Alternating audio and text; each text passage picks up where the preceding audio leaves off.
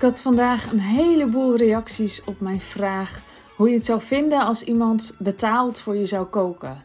Ik had er namelijk vorige keer een podcast over gemaakt en ook gedeeld dat er toch een beetje gêne op zat, meer dan ik dacht. Dus ik was ook even benieuwd uh, hoe dat voor anderen gold. En ik kreeg echt enorm veel reacties. Een heleboel reacties, uh, meer dan ik uh, had verwacht ook.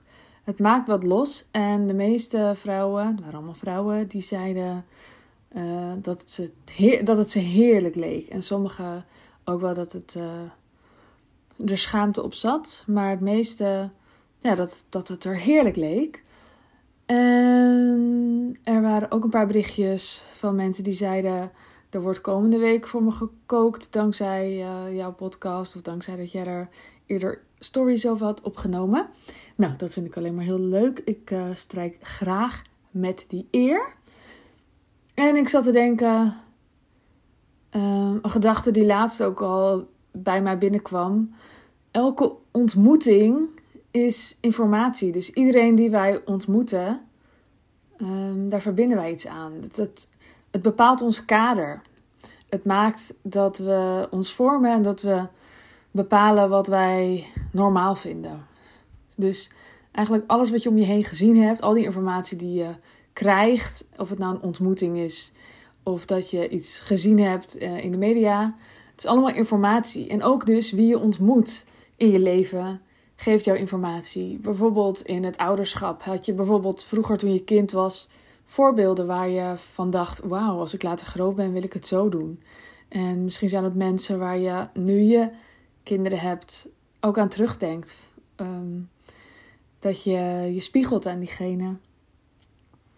Dat zijn allemaal momenten van informatie. Net zoals, uh, nou, ik zeg ook wel eens, uh, hoe wij ons over ons lijf uh, voelen, is heel vaak gevoed door 14-jarige jongens. Dan zijn we gewoon uh, 20er, 30er, 40er, 50er, wat dan ook.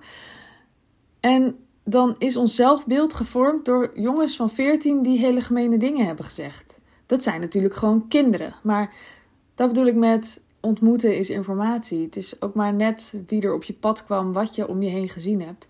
En uh, ja, zo geldt dat dus ook voor dit soort dingen. Hoe zorg je voor jezelf? Wat vind je in je leven normaal? Wat regel je voor jezelf?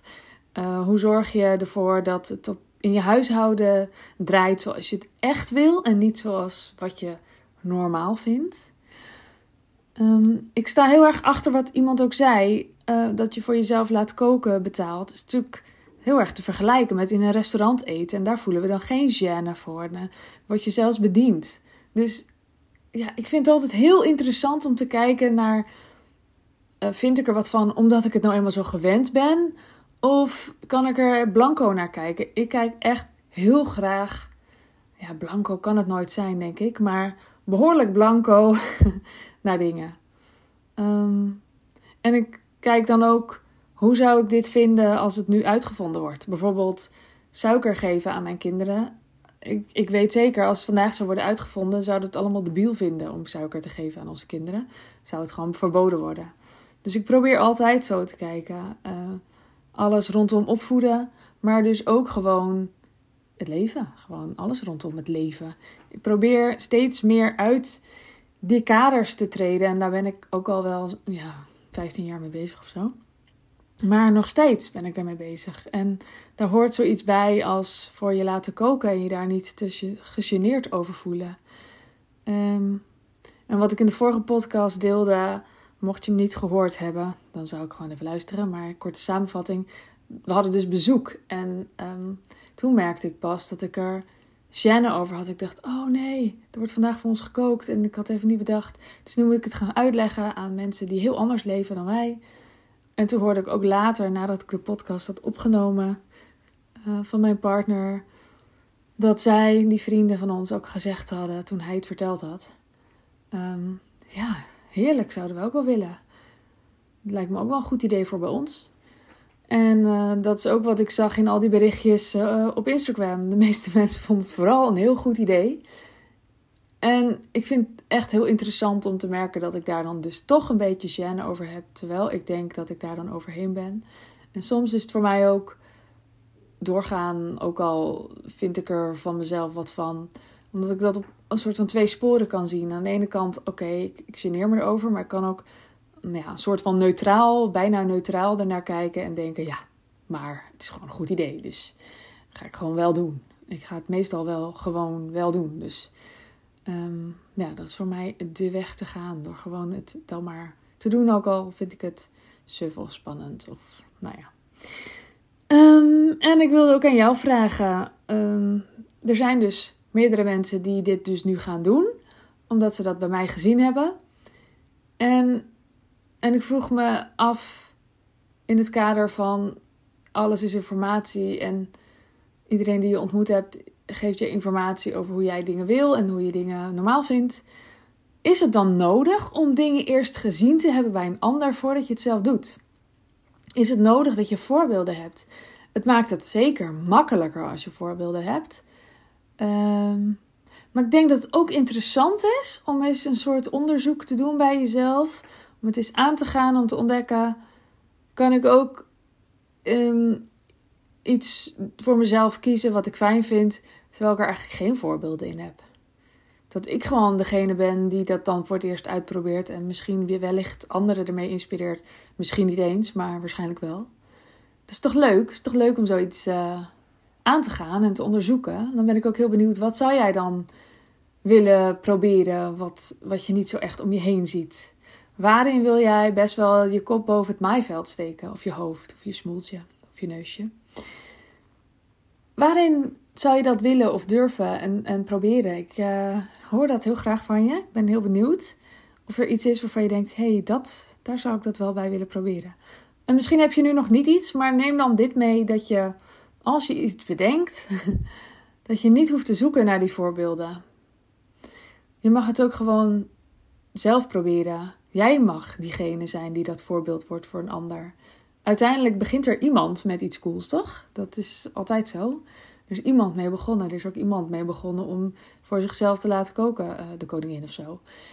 Uh, uh, maar er is ook een eerste ondernemer geweest die dat gedaan heeft. Of een eerste thuisblijvende moeder die dat gedaan heeft. Vast ook, weet je. Dus mm, ja, neem dat mee. Neem dat mee. En ik uh, hoor dat dan ook heel graag van je. Waarin wil jij dat voorbeeld zijn? Waarin wil jij het voorbeeld zijn?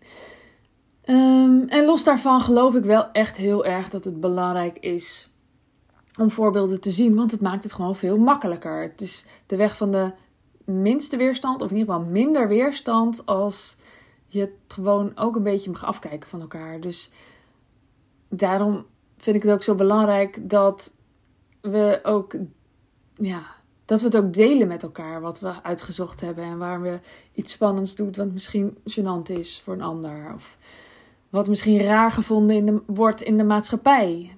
Deel dat gewoon en geef de ander de kans om zich te laten inspireren. Dat is toch, uh, dat is toch denk ik wel wat we met z'n allen te doen hebben als eigenwijze mensen. Um, ja, dus dat wil ik zeggen. Dus ik ga door met. Uh, als ik zoiets gênants doe, om het dan te delen. Want ik weet dat ik anderen daarmee kan helpen. Um, um, ik zeg veel um, merk ik, maar dat geeft niet. Ik hou het lekker kort weer vandaag. Dit is wel weer wat langer geleden dat mijn podcasts zo kort waren. In het begin waren ze heel kort. Maar ik merkte, ja, een aantal podcasts geleden, een paar podcasts geleden, was volgens mij een half uur. Ongelooflijk. Dus ik kan het uh, ook een half uur. Ja, weet ik dat ook weer. Ik hou het kort dus. En um, dan heb jij meer tijd over om anderen te inspireren. Ga dat vooral doen. En uh, laat mij ook gewoon eens weten als je dit gehoord hebt en wat je ervan vond. Door me een berichtje te sturen op @sandyzachte op Instagram. Ik wens je een fijne ochtend, middag, avond, nacht en tot de volgende keer. Doei doei!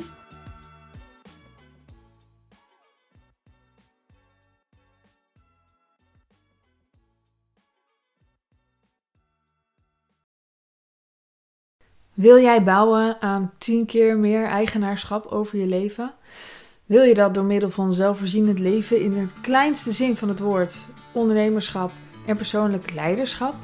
Kom dan bij Community Leven in Vrijheid, waarin een hele groep wilde mensen is die hier ook mee bezig zijn, die dit ook willen en die heel graag met je willen uitwisselen.